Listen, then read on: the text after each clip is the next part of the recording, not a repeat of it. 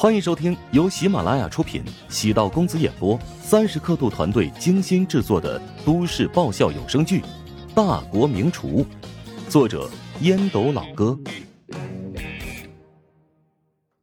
第二百六十七集。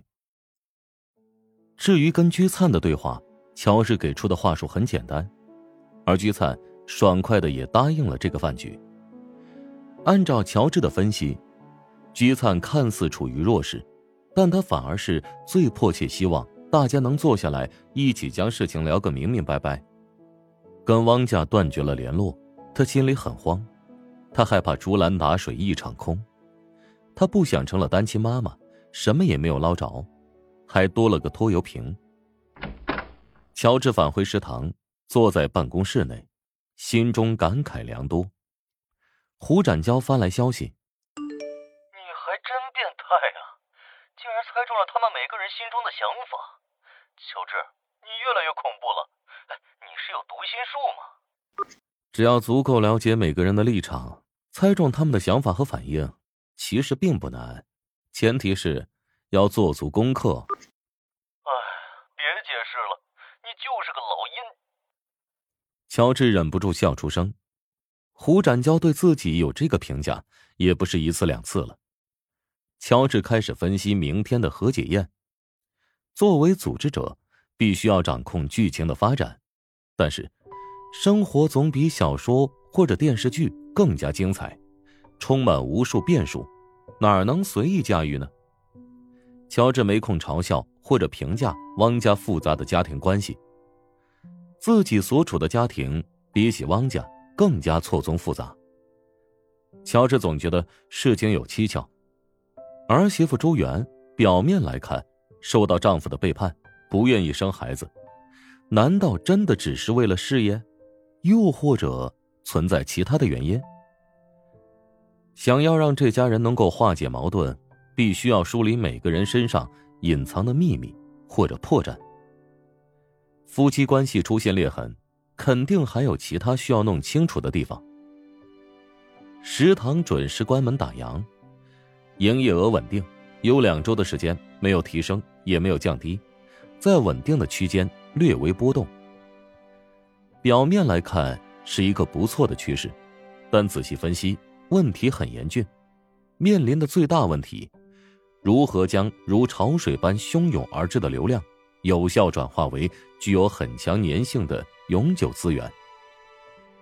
食堂的经营面积规模受限，每日客户吞吐量就那么多，大量的流量悄无声息的流失。如果能够迅速建设第二家食堂，转化率便可大幅度提升。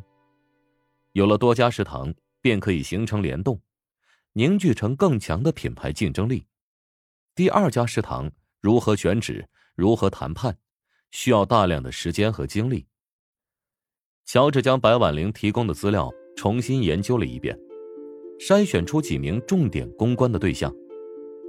做生意看似复杂，其实说白了很简单，跟人打交道，只要将关键人物拿下，一切便水到渠成。啊，当然乔治也顺便研究了一下投标的条件，基本上呢跟去年的投标条件没有太大的差异，也就是说此次投标可能还是偏向去年中标的那家企业主体。德胜餐饮集团专门针对中小学校园食堂市场，琼京有五十多家的初中、高中食堂，都由德胜餐饮集团负责。乔治意识到竞争对手实力很强，如果不做准备投标，很容易变成陪跑队员。任何事情都要努力争取，什么事情都不做，那只会驻足不前，一成不变。在网络上检索了一些信息，琼京大学的后勤部负责人大幅度变动，这将是自己的机会。丁婵每天上下班都会帮乔治打扫一次办公室，乔治见他过来，朝他招了招手，哎，正好有件事情需要你帮助。什么事？我需要你制作一份食堂的标书，具体的要求晚点儿我发到你邮箱。我没做过标书啊。需要你去摸索。丁婵想了想，微微颔首。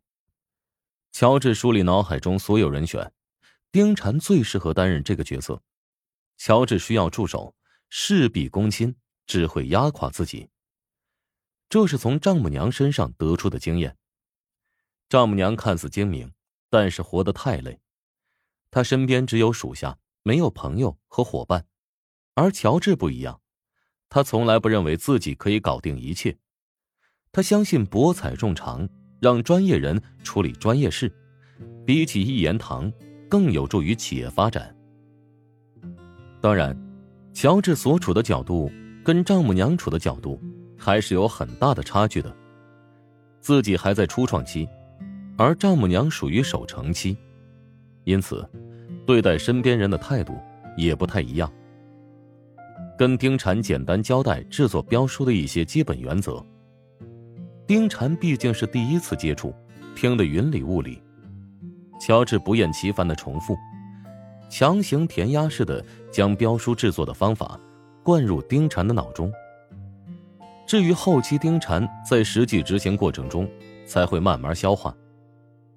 丁婵站在乔治的身侧，只觉得脑袋宛如一片浆糊。平时理解能力也不算差，此时却是变得愚笨无比。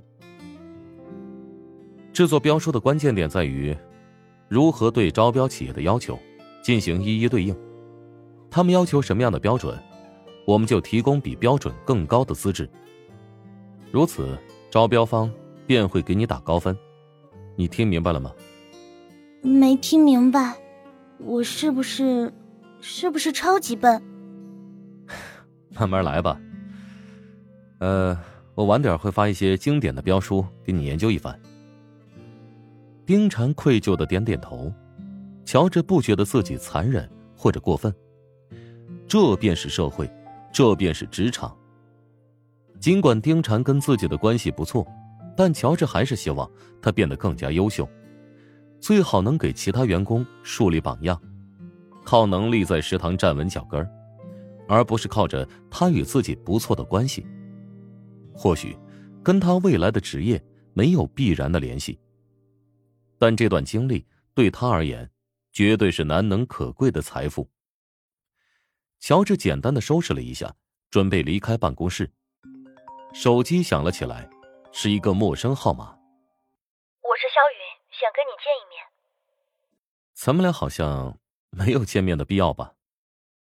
乔治内心奇怪，韩冰的新婚妻子为何会主动找自己呢？关于你的妻子和我的丈夫，我觉得你有必要知道一些情况。行吧，在哪儿见面？你食堂附近的那家咖啡厅，我已经到了，并找了个不错的位置。挂断电话，乔治只觉得脖子痒痒的，上次被萧云咬的那一口，依然印象深刻。咖啡厅内，萧云等候多时，尽管一身名牌，但难掩一股平庸。正如有些人天生是衣服架子，有些人天生无法迎合时尚潮流，即便上万的衣服也是透着一股庸俗。喝点什么？不用，你赶紧说吧，究竟是什么情况？我怀疑韩冰和陶如雪还有来往。那请你看好你老公。据我所知，陶如雪现在对韩冰只有厌恶，没有任何的喜欢。你未免太自信了。不是我自信，而是你太自卑了。你其实也知道，自己抓不住韩冰的心，即使没有陶如雪，她早晚也会移情别恋。不，她爱我，否则她为什么会跟我结婚？他只是爱你是济仁集团的千金，你能带给他很多帮助，晋升、提薪、财富、权力和地位。除了不爱你之外，好像你没有可以挑剔的地方。本集播讲完毕，感谢您的收听。如果喜欢本书，请订阅并关注主播。喜马拉雅铁三角将为你带来更多精彩内容。